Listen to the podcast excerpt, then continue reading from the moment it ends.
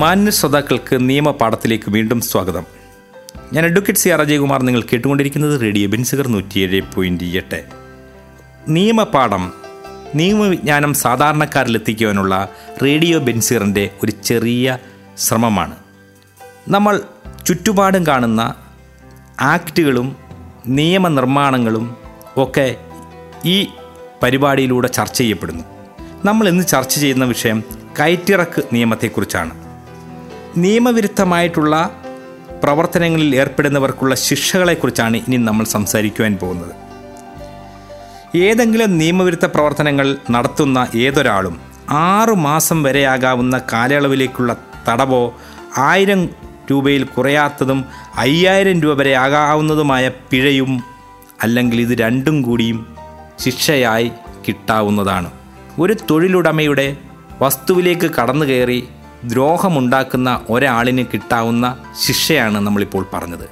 അല്ലെങ്കിൽ തനിക്ക് നൽകിയ കൂലി സർക്കാർ നിർണയിച്ചിട്ടുള്ള കൂലിയേക്കാളും കൂടുതൽ കൂലി ആവശ്യപ്പെട്ട് തൊഴിലുടമയെ ഭീഷണിപ്പെടുത്തുന്ന ഒരാളിന് ലഭിക്കാവുന്ന ശിക്ഷയാണ് നമ്മളിപ്പോൾ ചർച്ച ചെയ്തുകൊണ്ടിരിക്കുന്നത്.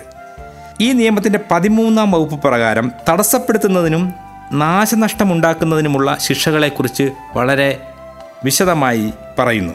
ഒരു തൊഴിലുടമയുടെയോ മറ്റേതൊരു ആളിന്റെയോ സ്വകാര്യ വസ്തുവിലേക്ക് അനധികൃത പ്രവേശനം നടത്തുകയോ നിർവഹിക്കപ്പെടേണ്ടതായിട്ടുള്ള ജോലിക്കോ എന്തെങ്കിലും തടസ്സമോ പ്രതിബന്ധമോ സൃഷ്ടിക്കുകയോ ദ്രോഹമോ നശീകരണമോ നാശനഷ്ടമോ വരുത്തുന്ന ഏതൊരാൾക്കും രണ്ട് വർഷം വരെയാകാവുന്ന തടവും പതിനായിരം രൂപ വരെയാകാവുന്ന പിഴയും അതല്ലെങ്കിൽ ഇത് രണ്ടും കൂടിയും ലഭിക്കാവുന്നതാണ്.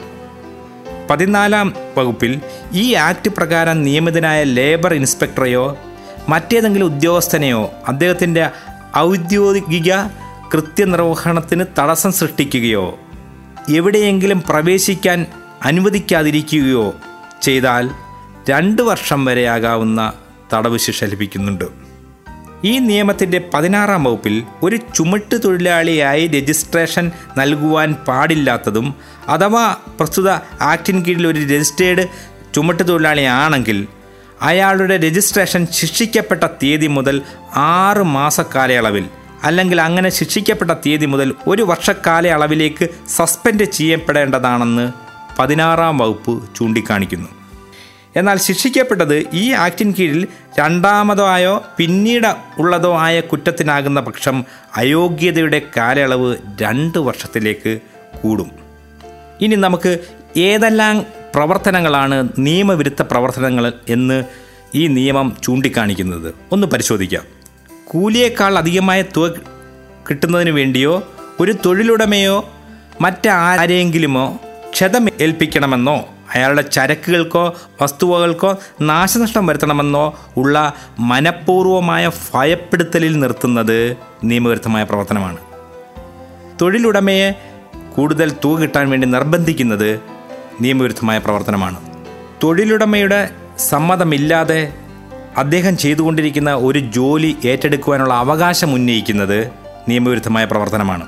ആളുകളെ തടസ്സപ്പെടുത്തുക ചരക്കുകളുടെ നീക്കം തടസ്സപ്പെടുത്തുക യന്ത്ര സാമഗ്രികൾക്ക് തടസ്സങ്ങളുണ്ടാക്കുക ഭീഷണി അക്രമം ബലപ്രയോഗം അസഭ്യവാക്കുകൾ പ്രയോഗിക്കുക മദ്യത്തിന്റെയോ മറ്റ് ലഹരി പദാർത്ഥങ്ങളുടെയോ സ്വാധീനത്തിൽ ജോലിയിൽ മുഴുകുക കൂടുതൽ തുക ആവശ്യപ്പെടുക ശരിയായ രസീത് നൽകാതെ തുക വാങ്ങുക തുടങ്ങിയവയെല്ലാം നിയമവിരുദ്ധമായ പ്രവർത്തനങ്ങളാണ്.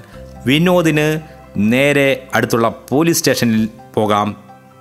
ചെയ്യാത്ത ജോലിക്ക് കൂലി ആവശ്യപ്പെടുന്നവർക്കെതിരെ കയറ്റിറക്ക് നിയമപ്രകാരം അദ്ദേഹത്തിന് കേസ് കൊടുക്കാം. അങ്ങനെ ഒരു കേസ് കൊടുത്താൽ ഈ ഭീഷണി അതോടുകൂടി അവസാനിക്കും എന്നുള്ള കാര്യത്തിൽ യാതൊരു സംശയവും വേണ്ട. നമ്മൾ കേരളത്തിലെ ഏറ്റവും പ്രധാനപ്പെട്ട ഒരു ആക്ടിനെ കുറിച്ചാണ് ചർച്ച ചെയ്തുകൊണ്ടിരുന്നത്. കേരള കയറ്റിറക്ക് ആക്ട്. അടുത്ത തവണ മറ്റൊരു പ്രധാന നിയമ വിഷയവുമായി വരുന്നതുവരെ നന്ദി നമസ്കാരം.